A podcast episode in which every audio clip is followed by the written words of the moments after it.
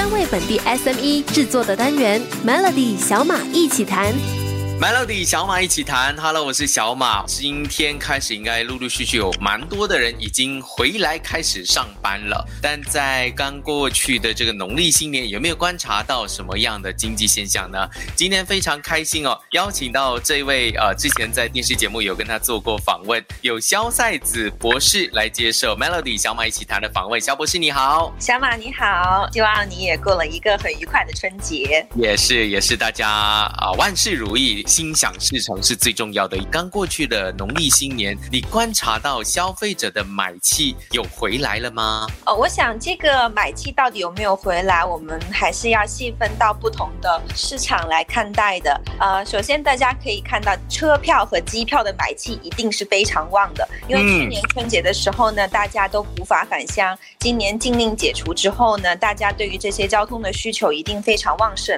第二个就是每逢春节的时候，大家都想要。要装扮这个家里啊，买一些 Pussy Willow 啊和一些其他的这些柑橘树。我想今年的这个花市买气也是非常旺的。大家如果近期有呃去到一些啊松安部落啊，或者是啊普塔林加亚的一些花市，都会看到是人满为患。呃，主要我觉得这个花市的买气比较旺，是它的这个购买的频次是相对比较低的，可能也就是春节这一段时间啊一次两次，然后它的这个需要支付的金额的数量也相对比较少。那我们相反的就可以看到说，如果我们去看到年货市场、海鲜一些食物类品的这个市场呢，它的买气，我想就是说可能跟去去年的过年相比呢，稍稍好转了一点，但跟疫情之前比呢，我觉得还不是非常旺。当然，大家也众所周知，这个主要是受到我们的通货膨胀，以及因为这个国际的物流的运输的船费上涨、时间上涨，那么分摊到消费者身上的需要支付的这些年货和海鲜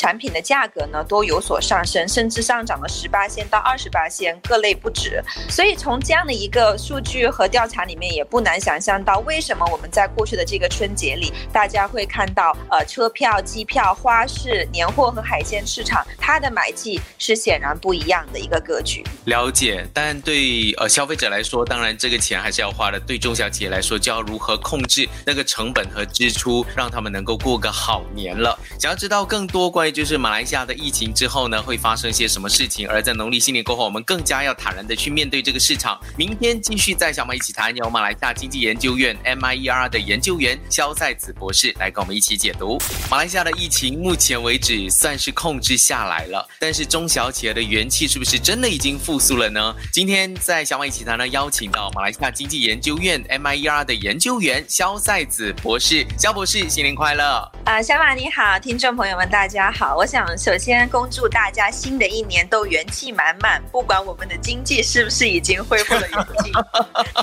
呃，这个是绝对是需要的。但是我们回到。现实面一点，这个元气是不是真的已经回来了？因为目前为止看到我们第三针，大部分的人都已经打了。那呃，这个疫情的数字感觉也是维持在三千，顶多去到四千。这个马来西亚中小企业是很希望能够看到接下来有更好的一个前景。那肖博士你是怎么看的？啊，首先我想谈谈，就是说我们这个中小型企业在疫情的过去年两年里，特别是疫情刚刚爆发的二零一九年里，可谓是元气大伤。我们来到二零二一年的最后一个季度，呃，根据我们最新发布的这个 BCI 商业信心指数的报告，我们可以看到中小型企业它在末季对于这个商业的这个目前运转的情况的信心是有所回升的，呃，在末季度回升了二十五个点。那如果我们呃分到各个不同的领域来看的话，我们可以很惊喜的看到，我们国内的一些中小型企业，呃，他们通过这次受访，然后告诉我们，呃，整个国内的以及国外的这样的一个出口的订单数量都有了大幅的上涨。特别是金属产品、化工产品、汽车及运输设备的一些相关的零件的订单都有了非常大的一个飙升。那另外就是我们可以看到的是，中小型企业他们在这个来到了末季度，对于一些新设备、新场地的一些投资，也相较二零一九年来比的话，也有了一个相对呃比较大幅的上升，涨了大概七点一个 percentage 的 points。那么我们从它目前中小型企业最后一个季度的这样一个信心指数来。来看的话，包括他们对于下一季的经济展望来说，都是非常呈现一个积极乐观的态度。所以，我们这不难看出，其实他们的元气是有在恢复的，信心是在逐步的回升的。但是，元气慢慢的回升，信心逐步的提升，和他们完全的恢复疫情到之前的一个水平，或者是元气的状态，我想还是有非常大的一段距离的。到底这个距离有多大？那接下来中小企业还有会面对怎么样样的一个挑战呢？明天继续有 Melody 小马一起谈。在这里还是要祝你用户加把劲，家家万事兴，中小企业做事做生意都能够万事兴。二零二二年对于中小企业来说呢，将会是一个全新挑战的一年。因为疫情，你要说它过去了又还没有，目前看起来还是有很多的未知等着我们要去慢慢的发掘。到底二零二二年的挑战有哪一些呢？今天邀请到马来西亚经济研究院的研究员肖赛子博士来跟我们说一说。肖博士。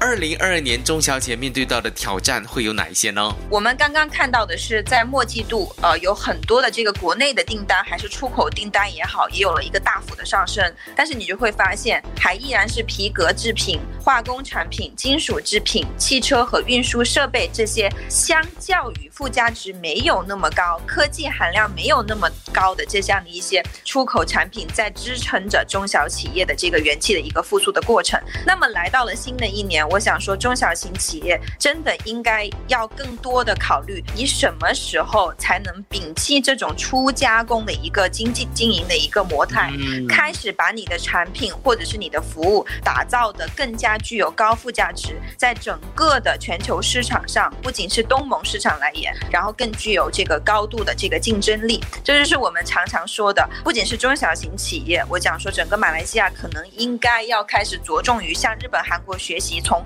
贸易立国到科技立国，然后做一个战略性的一个转变了。刚刚听到了是内忧的部分，明天再请肖赛子博士来跟我们分析，到底我们马来西亚的中小企业接下来面对到的外患有哪一些？锁定 Melody 小马一起谈。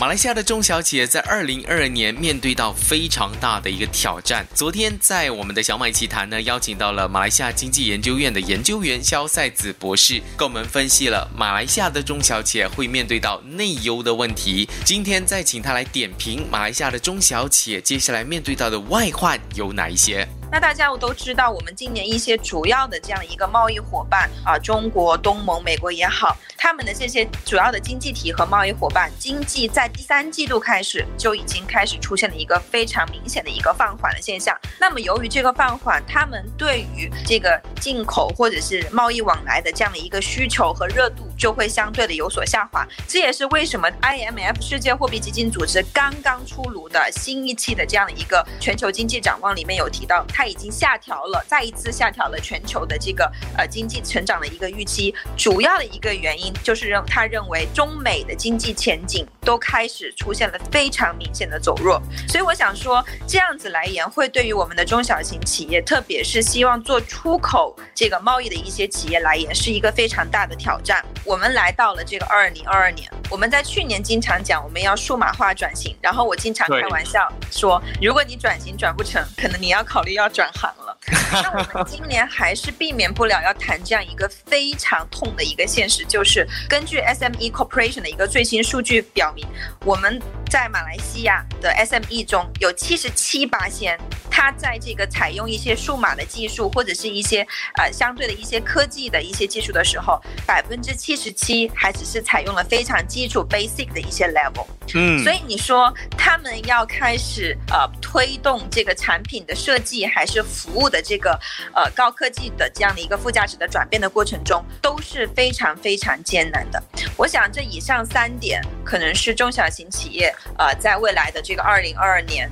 就是和二零二三年疫情后的这关键的这两年需要面临的最大的一个挑战。哇，刚刚肖博士这样子一说，我的那个鸡皮疙瘩都起来了。你看啊，百分之七十七的话，也就代表不到四分之一的这些商家是有真正的做到电商的这一块。那其他大部分的人，其实对于电商真的只做到了皮毛的部分，甚至是完全没有做。但是如果要做电商的话呢，其实从去年二零二一年九月份或者十月份开始，因为经济开放了。所以很多的电商的业绩都开始下滑。那下滑的影响到底有多大？对他们来说会有多大的冲击？还是这只是一个回调呢？想要知道的话呢，锁定明天的 Melody 小马一起谈。我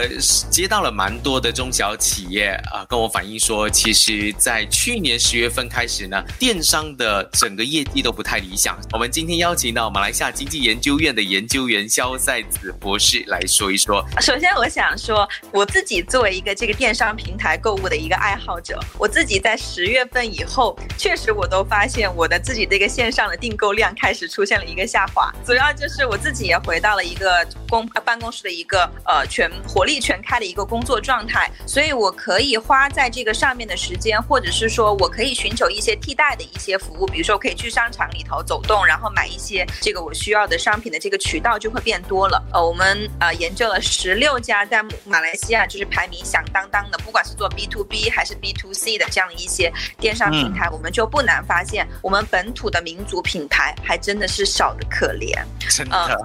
对，可能在未来，我觉得政府部门也要呃开始着重考虑这个问题，怎么样可以培养更多的这样的民族品牌，让我们更多的本土的产品来到民族品牌这些呃民族品牌的电商平台上进行销售，可能这样可能可以更多的引起我们本国的消费者的一些消费的欲望。这也是为什么近几年来中国的这个国潮的产品卖的非常火热的一个原因。我们在做数码化转型，很多想要从事电商的这些中小型企业，它的这个 digital skill 其实是非常非常缺乏的。这也是我们在跟电商平台沟通的过程中，然后发现的一个很大的问题。所以我也希望说，一些不管是本土的电商平台，还是一些在马来西亚经营的非常好的这些国际电商平台，应该通过更多的 campaign 的一些活动，然后去帮助助那些中小型企业，然后学会这些就是电商的一些技能，然后在你的平台上开始发光发热，然后多一个销售的渠道。因为一旦你走上了这样的一个电商的一个相对比较大的一个平台，开始走一些 cross border 的一些这个生意的时候，你就会发现，哎，哪怕你的国内的消费群体不是那么大的时候，哪怕你国内经济相对比较低迷的时候，你也可以在线上不用走出国门，却面向国际，更多更好的销售你的产品，为自己打造一个更好的产品，也加强自己电商的能力，就不会担心自己的电商业绩下滑了。今天非常感谢肖赛子博士的分析，想要重听的话，可以点击 S Y O K Show 来收听。我是小马，再次祝你佳节愉快。Melody 小马一起谈，早上十点首播，傍晚六点重播，用两分钟的时间，每天抓住一个新的变化。